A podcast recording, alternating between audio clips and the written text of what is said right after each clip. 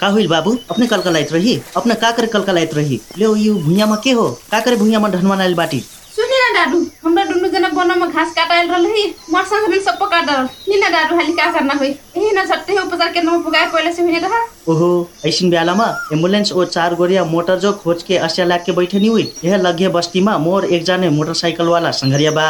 कौन कई डार तू अपने नहीं अटैक ना? संघरिया ध्यान दी हेलो मुकेश तू झट्टे मोटरसाइकिल लेके यहाँ आ जाऊ त। यहाँ एक जना बाबू है ना सपुआ काट के ना इमरजेंसी पर गिल। तुरंत ही उपचार केंद्र में ले जाए परल। राजमार्ग चौराहा सय मीटर पश्चिम बाऊ पाँचार बाटी ना हमरा। मुकेश झट्टे आओ हाँ? सक्कू काम छोर्ख।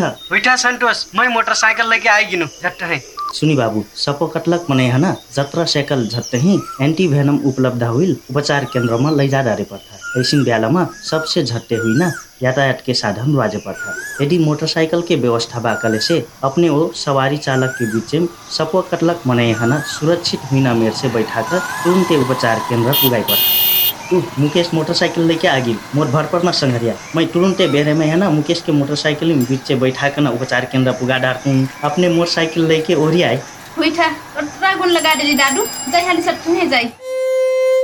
काट करी सांप डसला से मोटरसाइकिल स्वयं से बिबलाई सर्पदंश उपचार केंद्र जाकर जान बचाई यदि समयमा जो उपचार कर सकल से सांप डसलक मनिन बचाए सेक जिठा ओ यही मसे हुइना मृत्यु दर फे कम कर सेक जिठा सांप डसलक मने हन छट्ट से छट्ट उपचार केन्द्रमा लैजा डारी। यहीले ऊ एक जीवन बचाए भारी मदद करथा विश्वास लगना ओ सही जानकारी पाइक लाग ओ लगभग उपचार केन्द्र कहाँ बा कैख पट्टा लगाइक लाग। आधिकारिक web page snake bite Nepal dot ओआरजीमा जाख आवश्यक जानकारी लिहे सेक जिठा सर्पदंश से हुइसक्ना मानवीय एवं शारीरिक क्षति विरुद्ध नेपाल सरकार स्वास्थ्य तथा जनसङ्ख्या मन्त्रालय रोग अनुसन्धान तथा नियन्त्रण महाशाखा हो। बिपी कोइराला स्वास्थ्य विज्ञान प्रतिष्ठान धरान स्थित सर्पदंश अनुसन्धान केन्द्र प्राविधिक परामर्शमा the rotary club of Kathmandu mid town से प्रस्तुत जनहितकारी रेडियो सन्देश।